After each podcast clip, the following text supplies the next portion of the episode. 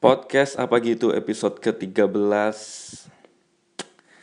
uh, Saya bikin ini tang saya bikin ini hari Minggu tanggal 19 19 Juli 2020 Tapi nggak tahu bakal dipublish kapan.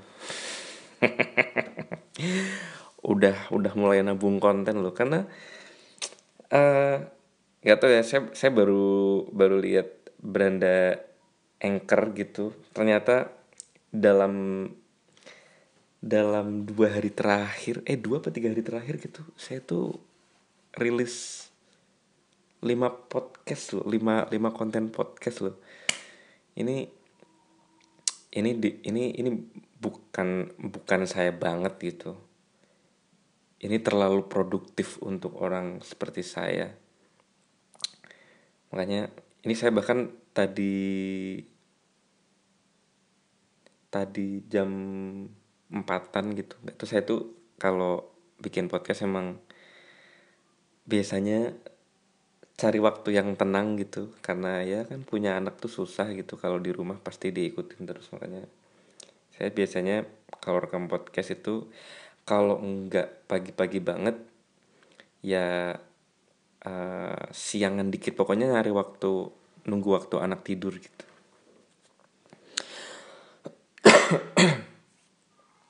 Tadi jam 4 pagi saya baru aja rekam rekam podcast untuk konten tangga pilih. Ini sekarang nggak tahu mau ngapain gitu. Jadi ngerekam podcast lagi cuman kayaknya uh, dipublishnya kalau nggak kalau nggak besok ya ya nggak tahu sih. Pokoknya yang jelas minggu depan bukan hari ini. Mumpung lagi semangat lagi ada yang mau diomongin juga ya dituangin aja. Sebenarnya rencana awalnya uh, podcast ini tuh pengennya uh, update setiap minggu gitu. Jadi ya biar biar nggak kelihatan biar nggak kelihatan senggang-senggang banget gitu waktunya. Kayak uh, di update tiap minggu tuh kayak ya apa ya saya pengen menunjukkan ke orang bahwa saya juga punya kehidupan gitu. Nggak cuman nggak nganggur-nganggur banget gitu. Tapi kenyataannya emang ya kalau kalau pas di rumah gitu eh nggak tahu sih. Sebenarnya mungkin ada yang sebenarnya mungkin ada gitu yang yang bisa dikerjain cuman ya nggak tahu lah. Uh, ya makanya mumpung lagi lagi semangat semangat bikin podcast ya udah dihajar dulu aja. Uh, yang nggak tahu juga kalau ternyata hmm, cukup cukup memungkinkan antusiasme saya untuk jadi untuk akhirnya jadi podcast hmm, harian mungkin. Jadi semacam nggak apa apa sih ya. Jadi kayak jadi kayak diary gitu. Ya nggak apa apa sih. Jadi kayak uh, jurnal harian gitu uh, uh, cerita-cerita aja uh, oke okay. jadi uh, kemarin kemarin malam kemarin malam tuh hmm,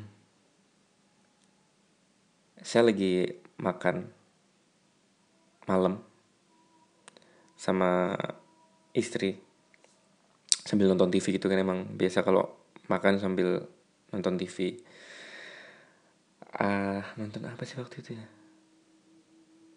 Kemarin uh, trans trans 7 kalau nggak salah.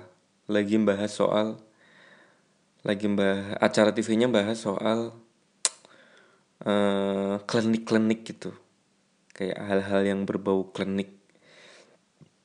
Membahas uh, budaya masyarakat masyarakat Jawa yang masih percaya soal uh, oh uh, membahas masyarakat Jawa yang masih percaya soal mandi kembang. Mandi kembang itu bisa mempermudah jodoh apa gimana gitu. Pokoknya di daerah mana gitu masih ada orang-orang yang percaya gitu-gitu gitu. Kayak ada ritual-ritual ritual-ritual yang dilakuin gitu. Kayak ya itu salah satunya mandi kembang terus ada lagi ayam cuci-cuci keris gitu-gitu. Nggak tahu ya. Waktu itu kemarin pas lagi nonton itu tiba-tiba saya uh, ganti ganti channel kan. Udah ganti aja lah. Ganti terus uh, saya nonton sinetron di CTV kata istri saya di malah nonton sinetron. Saya cuma nyengir aja kemarin. Cuman uh, nggak tahu ya saya tuh uh, saya nggak suka sinetron karena ya siapa sih yang suka? Ya ada sih yang suka ya cuman ya sinetron bagusnya apa sih? Cuman kalau dibanding dibanding harus nonton yang klinik dan gitu saya sih lebih mending sinetronnya sih nggak apa-apa lah. Maksudnya buat teman makan doang ini gitu nggak nggak yang akhirnya ditonton terus gitu. Saya sih kalau udah nonton udah makan ya udah gitu. Ah, TV itu buat buat teman makan aja gitu. Daripada makan sambil nonton klinik-klinik gitu karena nggak tahu saya tuh saya tuh nggak pernah tertarik loh sama sama yang gitu-gitu gitu. Uh, ya mungkin gak kan hal-hal yang gitu yang kayak sajen-sajen terus ritual-ritual apa itu kan nggak tahu sih ya mungkin ya kepercayaan aja gitu. Saya sih saya sih percaya percaya mereka ada gitu. Makhluk-makhluk makhluk-makhluk yang nggak kelihatan gitu. Cuman bisa nggak sih kita kita menjalani kehidupan? Maksudnya walaupun walaupun memang iya iya berdampingan gitu kayak kayak ya katakanlah uh, di semua sudut tempat tinggal kita di mana pun kita berada itu kan katanya ada ada makhluk lain gitu kan makhluk lain yang nggak kelihatan karena emang ya dunianya tuh bareng gitu. Maksudnya uh, kita berada di satu tempat cuman mungkin dimensinya beda gitu. Jadi ada makhluk yang kelihatan kayak ya manusia hewan tumbuhan ada makhluk yang nggak kelihatan gitu kayak jin setan dan sebagainya gitu. Saya sih nggak apa-apa maksudnya. Uh, oke okay lah kita hidup berdampingan itu fakta yang harus kita terima. Cuman uh, kayak melakukan ritual-ritual apa ya hmm, ya mungkin uh, konsekuensi karena kita menjalin hubungan yang lebih jauh dengan jin gitu kayak apa sih istilahnya? Ada orang kan yang apa memelihara jin apa apa ya kayak punya benda-benda benda-benda keramat kayak jimat apa keris apa-apa pesugihan-pesugihan gitu. Jadi apa ya istilahnya? Hidupnya tuh harus bersinggungan dengan mereka gitu. Harus melakukan sesuatu yang ditujukan ke mereka gitu. Itu itu menurut saya apa ya? Hmm, apa sih? Ya pokoknya saya nggak pengen sih. Saya saya kayaknya nggak pernah nggak pernah kepikiran buat gitu-gitu. Makanya males aja gitu. Eh, nggak uh, tahu sih kayak mandi kembang mandiin keris gitu tuh di luar negeri ada nggak sih? Kayak ya kan kalau emang kita hidup berdampingan dengan mereka itu kan nggak sebatas di Jawa doang kan.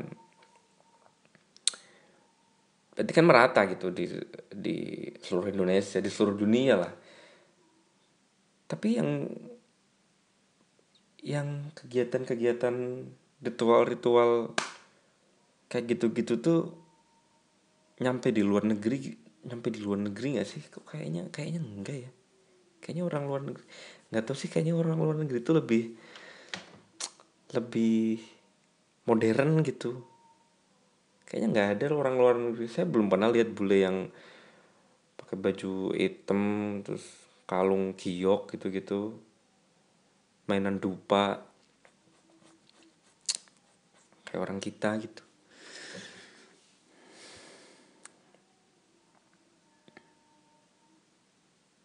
ya ya terserah sih kalau emang masih ada yang mau gitu ya ya nggak apa-apa cuman kalau saya sih kayaknya enggak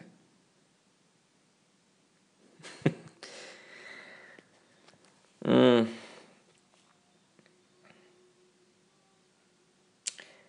saya tuh seumur umur belum pernah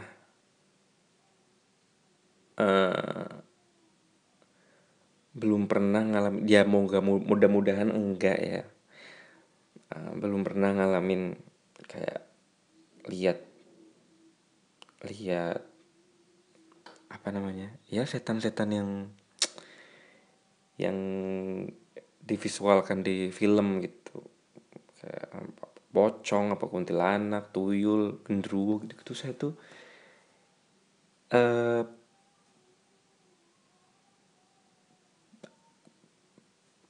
pengalaman uh, cerita yang selama ini saya saya tahu ya pengalaman orang aja. Dan nggak tahu sih pengalaman uh, gini. Saya sih pernah ngalamin kejadian yang yang aneh yang agak maksudnya kalau di nalar tuh agak aneh cuman uh, kebenarannya kita uh, yang kejadian sebenarnya gitu tuh itu tuh beneran beneran setan atau jin beneran jin apa bukan itu saya nggak tahu cuman agak agak aneh gitu. Jadi dulu tuh dulu tuh saya pernah waktu masih SD gitu uh, kayaknya bulan kayaknya bulan puasa deh dulu kan di kampung tuh suka suka itu kan pada anak-anak kecilnya uh, tidur di tidur di musola gitu terus nanti uh, sekitar sekitar jam 2an gitu pada bangun untuk apa namanya kalau di tempat saya itu namanya koprean gitu. Jadi bangunin orang sahur gitu. Nah waktu itu uh, tidur di tidur di musola sekitar baru masih sekitar jam 12-an apa jam 1 gitu. Pokoknya masih pada tidur. Itu tiba-tiba ada yang saya masih belum belum tidur pulas gitu. Saya dengar suara motor uh, suara motor dari gang gitu masuk dekat ke musola. Terus orangnya saya sempet uh, ngintip maksudnya melek melek sedikit gitu ngeliatin orangnya masuk ke dalam kan kami tidur di musola gitu di dalam. Orangnya masuk ke dalam gitu buka pintu. Saya sempat lihat orang saya ngeliat mukanya cuman saya uh, perawakannya sih bapak-bapak gitu agak kurus pakai jaket kulit hitam. Terus dia cuman tiba-tiba dekat doang ke salah satu temen saya gitu. Dia apa ya kayak bangunin tapi nggak ngomong apa-apa jadi cuman kayak gerak-gerakin badan teman saya pakai kaki gitu loh ditendang di digerak-gerakin gitu. Tapi teman saya kan nggak bangun. Terus orang itu keluar lagi naik motornya terus jalan. Menurut saya itu maksudnya aneh gak sih? Kayak awalnya saya pikir itu itu tuh orang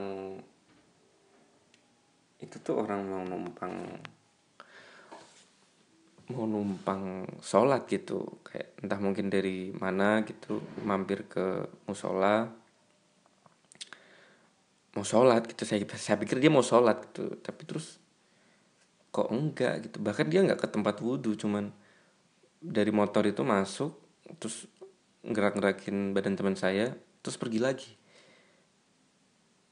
Saya nggak pernah tahu itu bapak-bapak itu siapa cuman ya nggak tahu sih dibilang itu jin apa bukan ya emang maksudnya ya dia saya lihat dengan jelas dia wujudnya kayak apa. Cuman emang mukanya saya nggak tahu sih karena musolanya waktu itu gelap cuman ada cahaya doang dari luar gitu cuma jadinya kan apa namanya eh, nggak uh, begitu terang gitulah. Saya saya cuman tahu itu bapak-bapak pakai pakai jaket kulit gitu kayak tukang-tukang ojek gitulah. Pakai jaket kulit masuk nendang gerak-gerakin badan teman saya pakai kakinya terus pergi lagi. Kan kan uh, yang sering yang sering kejadian gitu kan kayak misal ada orang tidur di musola tahu-tahu bangun udah dipindahin di luar di mana namanya di tempat wudhu apa di toilet gitu kan pernah kejadian ya. Maksudnya saya saya pernah dengar gitu cuman kalau itu tuh kan berarti nggak di nggak dipindahin sama sekali gitu cuman dibangunin doang. Nggak tahu sih maksudnya apa tapi menurut saya cukup aneh gitu karena dia naik motor dateng terus masuk sebentar bangunin teman saya itu pakai kaki digerak-gerakin terus pergi lagi gitu. Jadi ya itu doang sih. Cuman ya nggak tahu sih. Maksudnya penampakannya juga nggak aneh gitu nggak yang katanya kan kalau orang yang lihat jin gitu kan tubuhnya gede gitu. Apa nggak ada kakinya gitu? Saya mah lengkap gitu. Yang saya lihat tuh lengkap gitu. Oh ya wujud orang aja bapak-bapak itu biasa. Itu satu. Terus kapan lagi ya?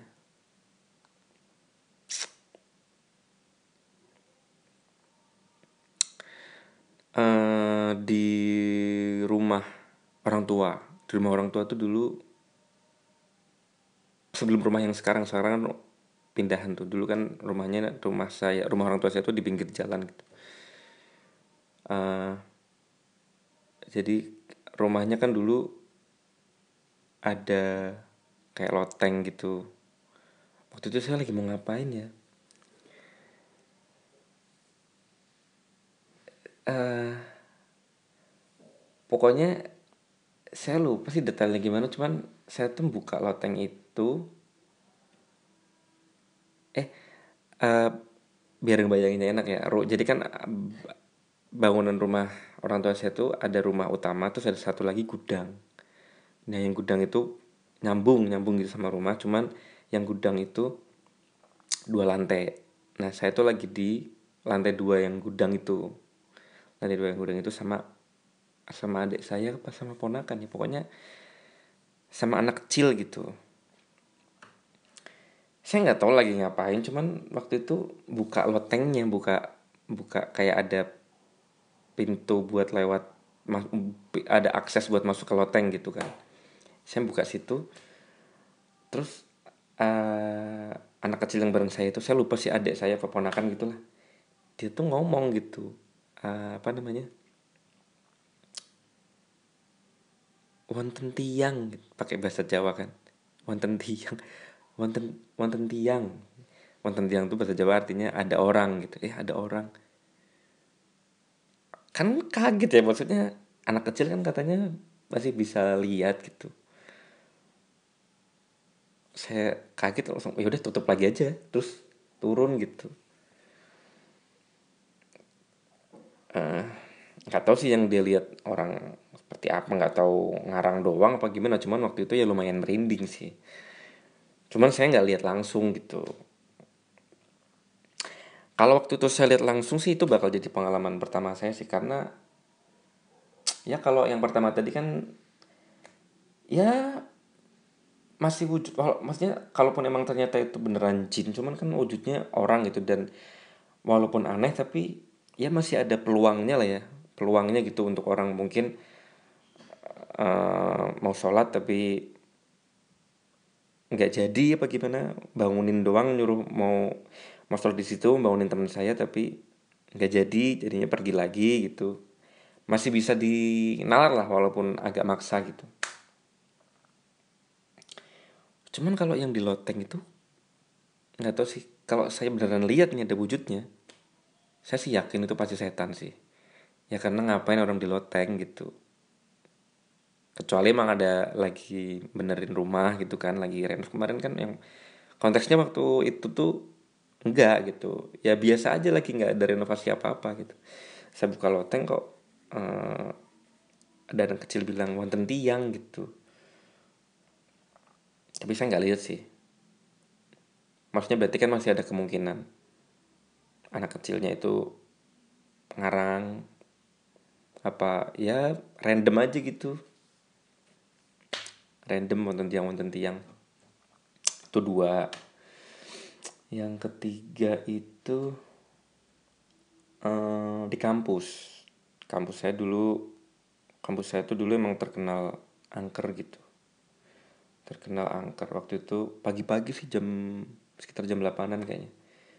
Saya lagi di ruangan HMJ gitu himpunan mahasiswa gitu. Saya kan dulu sempat aktif di organisasi ya. Jadi ya gitulah pagi-pagi masih ngumpul di situ. Tiba-tiba ada suara ada suara kayak orang buang dahak mau buang dahak gitu loh kayak yang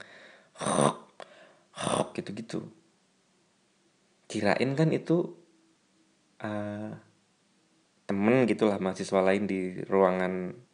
Jadi kan di saya waktu di lantai lima di lantai lima itu kan emang ruangannya kan disekat-sekat gitu loh. Jadi ada aula terus ada ada ruangan lain yang bentuknya tuh sekat-sekatan gitu. Itu buat ruang ruang-ruang buat organisasi-organisasi gitu.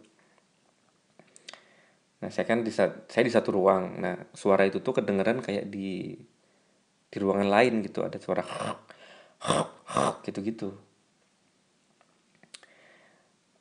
Cuman uh, apa namanya eh bukan di ruangan lain nih. Kedengarannya tuh kayak di pintu. Jadi kayak yang saya rasakan waktu itu kayak ada suara itu terus ada orang rasanya tuh kayak ada orang mau datang gitu. Cuman saya tunggu tungguin tuh nggak datang datang saya di ruangan itu bertiga kalau nggak salah bertiga kan lagi ngobrol gitu samar-samar kedengeran suara gitu-gitu saya tungguin ke orang yang nggak masuk-masuk gitu kan. Kedengeran lagi tuh saya saya diem akhirnya kan bertiga itu diem. Kata teman saya waktu itu dia kakak tingkat saya kan uh, bilang apa kamu denger suara ya? Terus saya bilang mm, gitu. udah biarin aja gitu biasa di sini gitu Hah, biasa gimana maksudnya mbak? Ya biasa gitu, mungkin penunggunya sini gitu. Bilangnya gitu, cuman ya ya nggak tahu ya maksudnya nggak tahu beneran emang itu suara setan yang lagi batuk gitu. Lagi mau buang dahak apa emang ada teman saya yang yang lagi di ruangan lain gitu? Saya nggak tahu sih uh, saya nggak ngecek juga gitu nggak yang akhirnya pas denger itu. Terus saya cari orangnya mana nih yang yang dari tadi bersuara gitu. Saya nggak nyari. Cuman ya waktu itu teman saya bilangnya gitu. Katanya emang di sini di sini tuh sering kedengaran suara kayak gitu gitu. Tapi ya udah. Nggak saya nggak saya apa ya nggak saya tindak lanjutin lebih lanjut gitu Tuh, tiga. Yang keempat, hmm, yang keempat masih di yang keempat tuh masih di kampus waktu itu. Uh, saya kan dulu ikut ikut UKM teater juga di kampus kan waktu itu kejadiannya pas lagi mau ngadain pentas pas lagi mau ngadain pentas teater gitu pertunjukan teater. Udah hari pentas tuh. Udah hamin dua jaman berarti. Pentas kan direncanain itu mulai jam 7 malam. Itu tuh sekitar jam harinya pentas itu kan pentasnya kan malam. Siangnya itu kan kita gladi gitu kan gladi bersih gitu latihan terakhir sorenya sore sekitar jam 4 itu saya izin. Saya izin uh, jemput pacar saya jemput istri. Waktu itu kan masih pacar jemput pacar saya buat biar bisa nonton nanti malam gitu kan. Saya izin keluar kampus jemput pacar saya. Terus sekitar jam setengah enaman itu ke kampus lagi. Itu posisinya teman saya yang mau pentas eh bukan pema bukan pemain. Sutradaranya apa? Pokoknya kru lah. Kru panggungnya itu ada yang kesurupan gitu. Ada yang kesurupan. Teriak-teriak itu beneran yang yang ngamuk-ngamuk. Uh, saya nyampe nyampe kampus tuh udah dipegangin gitu udah. Udah dipegangin dua atau tiga orang gitu. Dipegangin satpam ada teman saya juga terus ada dosen saya gitu dipegangin. Ngamuk-ngamuk gitu sempet. Sempet nggak tahu diapain gitu. Sempet reda sebentar di apa ya dibawa ke musola kalau nggak salah. Pokoknya ditenangin gitu sempet tenang tapi terus nggak lama kayak gitu lagi gitu. Akhirnya dari lantai lima itu dibawa turun keluar. Sama dosen saya dipukul pakai sapu lidi, sapu lidi kalau nggak salah. Disabetin gitu. Pokoknya nggak tahu sih itu itu caranya caranya ngusir setan kayak gitu apa dosen saya emang yang udah marah aja nggak tahu ya. Pokoknya disabetin gitu. Saya sampai kasihan gitu karena ya walaupun tingkahnya tingkahnya tuh nyeremin gitu tapi kan secara kasat mata itu tubuhnya tuh tubuh temen saya gitu kakak tingkat saya cewek gitu badannya kecil disabetin gitu. Ya ampun. Sampai akhirnya uh, eh sebelum sebelum keluar tuh sempet di itu kayak diajak ngobrol gitu loh intinya. Ditanyain kamu tuh namanya siapa? Gitu gitulah. Uh, waktu itu nyebut nama gitu namanya tuh namanya Kirana katanya. Namanya Kirana ditanyain kan dari mana gitu katanya dari Lawang Sewu. Dari Lawang Sewu. Nggak tahu sih nggak tahu kok bisa dari Lawang Sewu tiba-tiba nyampe ke kampus saya gitu padahal ya yang yang nggak deket-deket ya masih di satu jalan yang sama sih. Kalau di Semarang itu kan Lawang Sewu kan deket Tugu Muda kan masuk ke jalan jalan pemuda itu kan di ujungnya itu kan Lawang Sewu. Nah kampus saya itu di ujung jalan pemuda yang satunya. Waktu itu masih di deket pasar Johar gitu di situ. Cuman kalau mau di dipas-pasin gitu di dicocok logiin gitu di di di naskah pementasan yang bakal kita mainin itu emang ada tokoh yang namanya Kirana tapi nggak tahu ya. Berarti jinnya dari kemarin nonton latihan apa gimana? Kok bisa tahu? Kok ngerasa terpanggil gitu sampai datang ada tokoh namanya Kirana. Terus memang memang cerita memang cerita pementasannya itu emang agak-agak itu sih agak-agak klinik gitu. Jadi uh,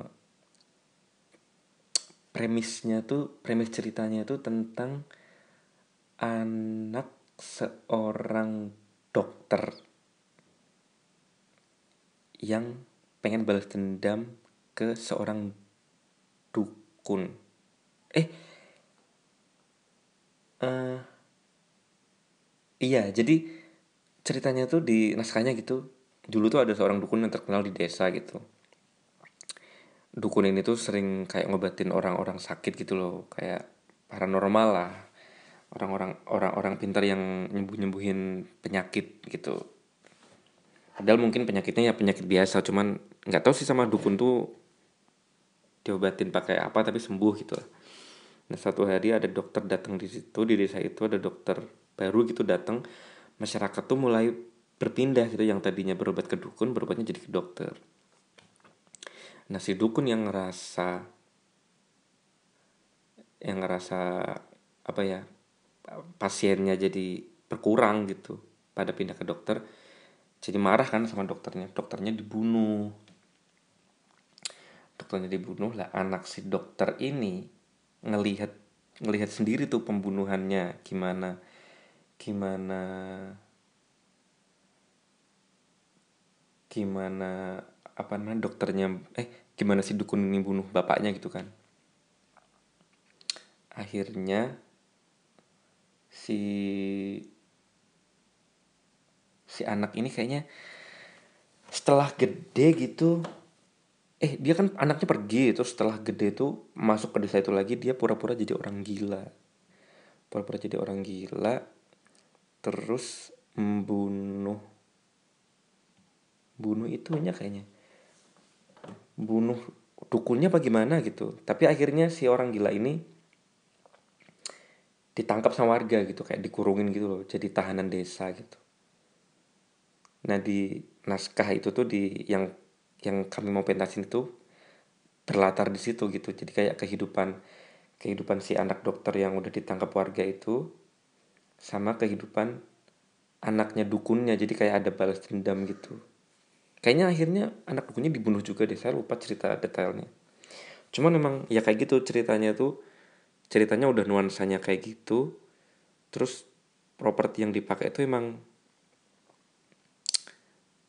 emang itu sih emang kayaknya dalam tanda kutip mengundang gitu. Jadi saya kan waktu itu main juga saya main jadi anak dukunnya gitu. Jadi saya ingat di scene awal itu ada adegan saya harus nangis di makam bapak saya gitu yang ya si dukun itu gitu. dan sebagai propertinya emang kita bikin bikin kuburan gitu. Kayak bikin apa tanah liat gundukan tanah liat gitu terus pakai pakai nisan. Nah mungkin itu sih mungkin mungkin karena ada barang-barang kayak itu jadi mengundang gitu ya kayak nggak tahu sih yang dirasain yang dirasain setan-setan di sekitaran jalan pemuda sampai lawang sewu itu apa gitu. Mungkin oh ada rame-rame nih gitu kali ya. Terus pada ngumpul gitu. Ngumpul di situ. Terus nggak tahu sih kok sampai akhirnya bisa nyurupin teman saya gitu. Ya gitulah akhirnya pementasannya batal. Nggak jadi gitu dibatalin. Ya gimana orang surupan gitu pada heboh gitu kan daripada dilanjutin terus malah apa pada kesurupan lagi apa pada amit-amit kesurupan pas lagi pentas gitu kan malah malah susah ya. Jadi ya udah dibatalin gitu. Padahal udah pada datang gitu. Tamu-tamu yang apa penonton penontonnya itu udah pada datang tapi akhirnya disuruh pulang gitu karena nggak jadi gitu.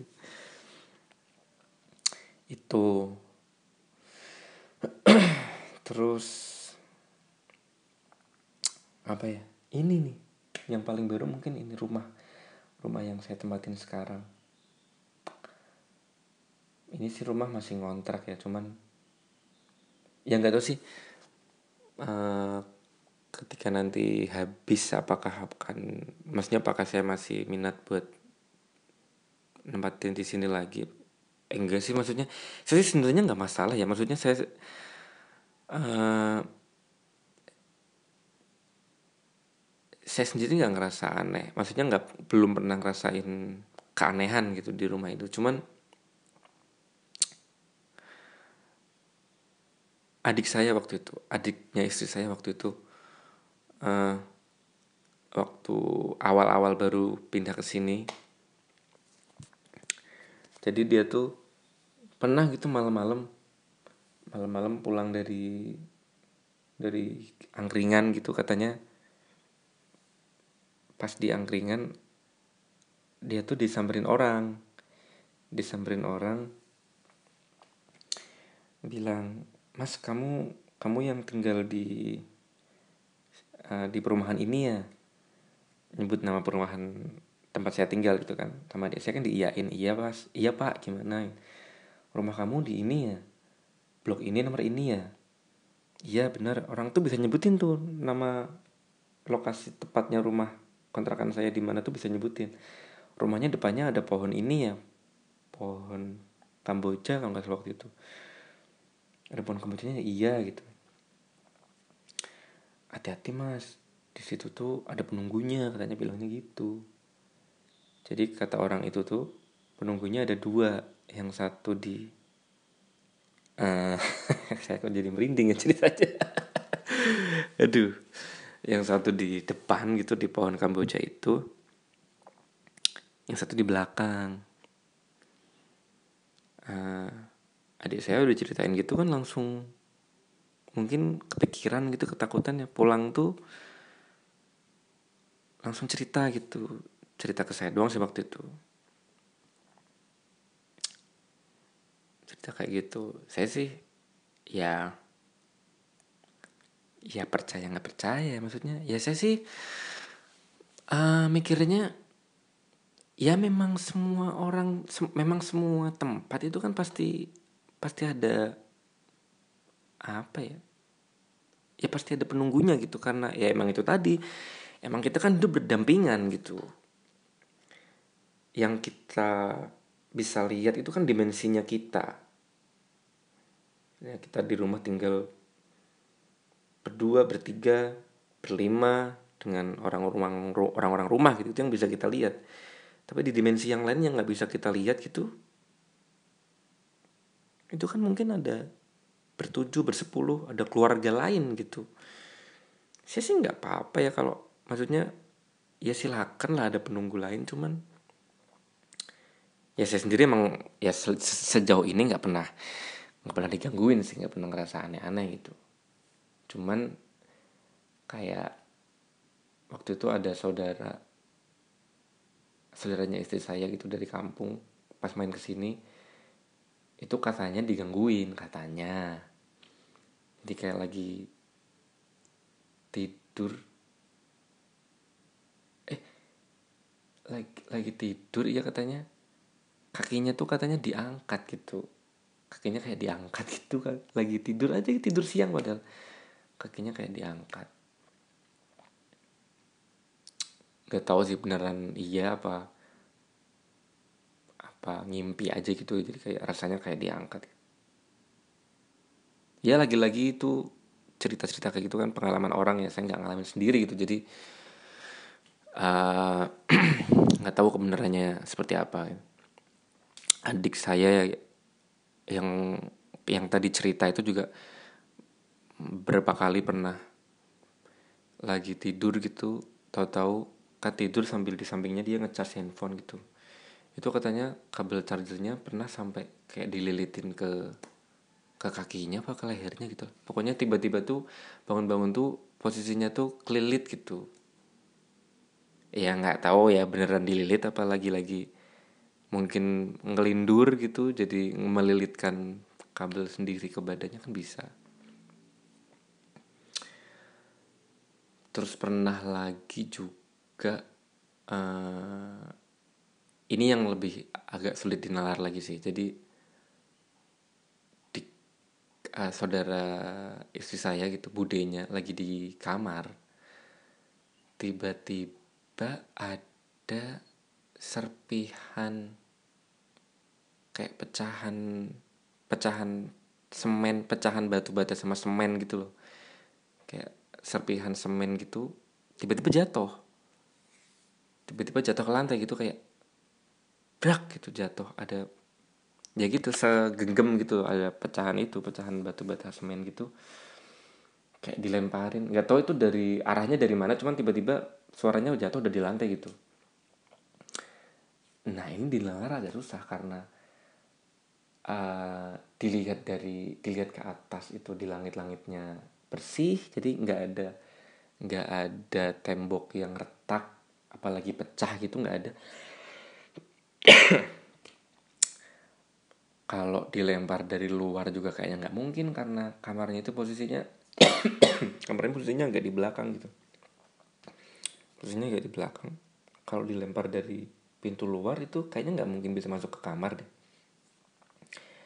Kalau di belakang juga nggak mungkin lagi. Di belakang tuh ada halaman kecil terus ada tembok gitu. Temboknya tuh itu tuh kayak batas sama rumah depan rumah rumah lagi gitu kan. Ini kan perumahan kan. Di belakang tuh ada tembok yang membatasin halaman belakang rumah orang lagi gitu. Kayaknya kayaknya nggak mungkin gitu. Makanya itu tuh serpihan itu tuh dari mana gitu. Tuh nggak tahu sih. Kayak gitu uh, waktu itu jadi jadi agak ketakutan. Waktu itu bude saya sih eh budenya sendirian di rumah gitu. Saya waktu itu lagi di luar lagi di rumah sakit kayak jagain istri saya pas lagi opnam gitu. Mm -mm. maksudnya ya kalaupun itu emang bentuk gangguan gitu uh, ya paling tidak itu gangguannya ditujukan ke orang lain gitu orang yang apa ya yang istilahnya tamu gitu. Kayak saya sendiri sebagai orang yang menempati rumah ini kayaknya belum pernah. Ya mudah-mudahan enggak ya. Belum pernah kayak digangguin gitu-gitu sih. Jadi ya saya pikir ya nggak apa-apa lah maksudnya selama selama enggak selama enggak ganggu-ganggu gitu selama kita hidup ya berdampingan aja gitu sendiri-sendiri sih saya nggak masalah kan saya tuh jadi jadi sebel gitu sama ya gitu hal-hal yang berbau yang berbau mistis-mistis gitu. Kayak lagi di mana terus ada yang cerita eh tempat ini kan angker. Kayak lagi main ke rumahnya saudara di mana ada cerita di situ tuh angker gitu tuh. Ih, setan-setan tuh ngapain sih gitu? Uh, gini ya saya juga masih masih bingung sih teorinya eh, teori teori yang menjelaskan gimana orang bisa melihat setan gitu. Karena uh, ada yang bilang kan uh, setan itu sebenarnya nggak ada. Iya setan itu ada cuman bentuknya bukan yang kayak yang kayak seperti yang kita lihat di film-film gitu itu tuh apa ya mungkin ya divisualkan sendiri gitu. Sebenarnya mungkin bentuknya bukan kayak gitu. Jadi kayak orang-orang yang orang-orang yang ngerasa pernah lihat setan di tempat gelap di tempat angker itu tuh sebenarnya itu bentuk sugestinya sendiri bentuk imajinasinya sendiri gitu katanya gitu. Terus ada lagi yang bilang setan itu eh, jin-jin makhluk-makhluk gitulah yang sejenisnya itu katanya bisa merasakan ketakutan kita gitu. Katanya betul sih saya baca di sosmed doang ya ini beneran apa enggak saya nggak tahu gitu. Katanya semakin kita takut semakin kita takut jejak langkah kita itu akan semakin meninggalkan warna gitu. Jadi setan tuh bisa tahu gitu kayak oh orang ini takut nih. Jadi ya udah ditakutin gitu akhirnya. Setan itu akhirnya menyerupai menyerupai apa yang kita takutkan gitu. Katanya gitu. Nggak tahu sih. Nggak tahu bener emang dan saya juga nggak tahu sih gimana caranya biar nggak takut gitu. Karena ya saya sendiri sebenarnya orang yang penakut gitu. Mungkin saya udah ninggalin banyak jejak gitu. Jejak saya sangat kelihatan tapi saya belum pernah yang sampai lihat dengan jelas gitu. Ih, itu gitu. Enggak. Eh saya pernah ditimpuk dari kuburan. Waktu ah saya jadi inget nih. Saya nggak lihat nggak lihat wujudnya. Cuman saya beneran ngerasain sakit sih karena ditimpuk beneran ditimpuk gitu. Saya inget banget waktu itu momen Piala Dunia 2010 saya habis nobar. Nobar di salah satu kafe gitu kan di Pekalongan. Uh, pulang dari nobar itu sekitar jam 11an apa jam 12an gitu saya lupa. Saya lewat kuburan tuh ada kayak kuburan agak kuburan yang lumayan besar gitu di daerah Kalongan saya naik motor biasa aja maksudnya nggak yang ngebut nggak yang aneh-aneh gitu gitulah tiba-tiba dari arah kiri itu ada buah kayak buah yang buah apa sih kalau saya bayangin kayak buah kayak kayak jambu air gitulah. Saya nggak bisa lihat buahnya karena kan kena tiba-tiba buah itu terlempar gitu kena leher saya kena pipi pipi bawah gitu loh dari sama leher. Saya kan pakai helm. Nah, di di area yang nggak kena helm itu area yang nggak ketutup helm itu kan di pipi apa sih namanya sini tuh dagu ya. Uh, pokoknya dagu deketan leher gitulah kena timpuk gitu pak. Buahnya kan jatuh saya lagi naik motor tuh buahnya jatuh. Cuman uh, yang saya bayangkan waktu itu buahnya mungkin sejenis kayak jambu air gitu gitulah. Saya kaget kan ih ditimpuk siapa gitu orang pinggiran sebelah kiri saya kan itu kuburan. Dan kalau memang itu tuh itu tuh buah jatuh kayaknya nggak jatuh kan dari atas kan harusnya kan. Jatuh kan harusnya dari atas. Harusnya kena helm gitu. Itu kenanya di di samping gitu dari samping. Jadi buahnya tuh dari samping gitu. Dari arah kuburannya gitu. Iya nggak tahu sih. Nggak tahu itu beneran ada setan yang iseng apa. Ya bisa jadi juga anak-anak iseng yang emang lempar lempar-lempar lempar-lempar buah lempar-lempar benda ke jalan gitu. Karena Iya namanya juga anak-anak ya. Saya juga pernah soalnya kayak gitu ngelempar-lemparin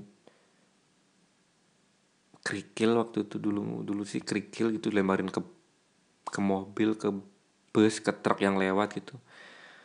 Ya goblok sih emang cuman ya nggak tahu emang pola pikir anak-anak kecil kan kayak gitu ya iseng aja gitu. Cuman ya nggak jam 11 malam juga kalau saya gitu waktu itu. Saya mah sore waktu dulu mah sore gitu sambil nunggu maghrib gitu iseng lempar-lempar mobil orang pakai kerikil. Cuman kalau yang saya alamin waktu itu itu kan udah malam tuh jam 11 malam. Anak kecil mana yang jam 11 malam uh, iseng terus lemparnya dari kuburan? Ya nggak tahu sih. Lagi-lagi itu jadi pengalaman ya pengalaman yang mungkin agak mistis tapi uh, nggak bisa di nggak bisa saya pastikan kebenarannya juga gitu. Karena emang saya nggak lihat cuman ngerasain aja gitu di timpuk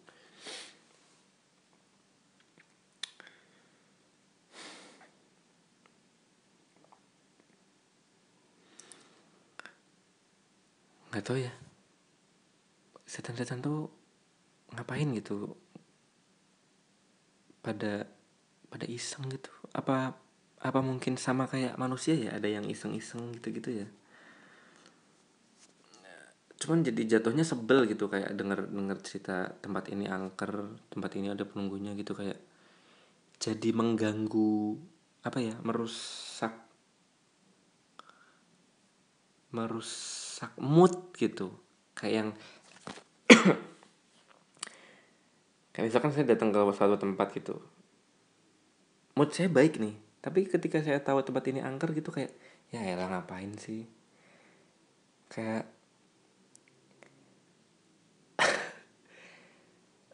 jadi pikirannya tuh ke mana-mana gitu. Nggak tahu sih. Yang yang serem-serem kayak gitu tuh ngapain harus ada gitu? Kayak uh, ya hidup berjuang ngumpulin uang susahnya nyari kerja. Itu tuh itu tuh udah cukup menyeramkan gitu di dunia ini tuh. Nggak usah ditambah-tambahin dengan harus apa berpotensi ketemu setan di tempat gelap gitu tuh. Itu tuh itu tuh nambah-nambahin aja gitu. Itu tuh nggak perlu sebenarnya. Manusia tuh udah punya udah punya apa ya udah punya udah punya keseremannya sendiri gitu. Tiap bulan harus kerja harus ngasih makan anak istri. Gimana caranya jadi kaya gimana caranya naik jabatan gimana caranya punya karir yang bagus. Itu tuh udah serem gitu. Meraih itu gimana kalau kita nggak bisa ngeraih itu? Gimana kalau kita tua sebagai orang yang miskin? Gimana kalau kita nggak bisa mencukupin kebutuhan keluarga gimana akhirnya ada orang-orang yang turun ke jalan jadi begal jadi perampok itu tuh udah serem gitu.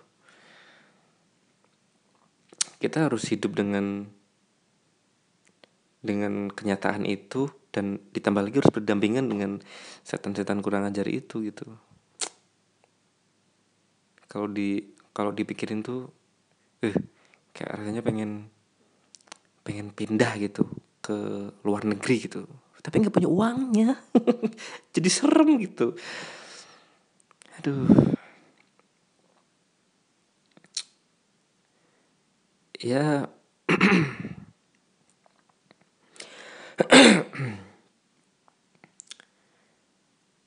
Ya kayaknya emang gimana gimana kita memusatkan pikiran aja sih pada akhirnya gitu. Karena ya harus diterima bahwa emang yang gitu-gitu tuh ada gitu, tugas kita yang bisa kita lakuin ya cuman gimana caranya nggak memperburuk ini gitu. Gimana caranya uh, fokus kita tuh nggak ke situ karena saya sendiri jujur takut sih kalau kalau di apa ya uh, dipikirin lebih jauh gitu tuh kayak ya nggak ada tempat yang nggak ada setannya gitu sebenarnya. Dan ya akan semakin akan semakin memperburuk mental gitu kalau kalau kitanya kalau kitanya mikirin ke situ terus gitu. Jadi ya ya fokusnya harus ke yang lain sih harus pinter-pinternya kita ngatur memaintain fokus gitu. Jangan sampai jangan sampai apa ya terpancing buat mikir ke situ gitu. Udahlah fokus ke yang ada di depan mata aja yang kelihatan aja gitu.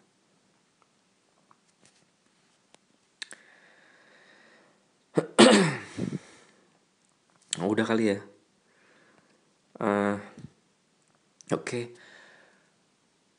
makasih yang udah dengerin episode kali ini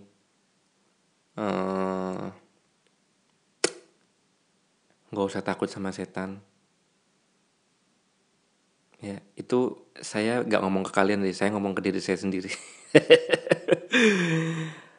Uh, sampai jumpa di episode selanjutnya. Eh tadi pakai salam gak sih awalnya? Ya nggak apa-apa ya. Uh, wassalamualaikum warahmatullahi wabarakatuh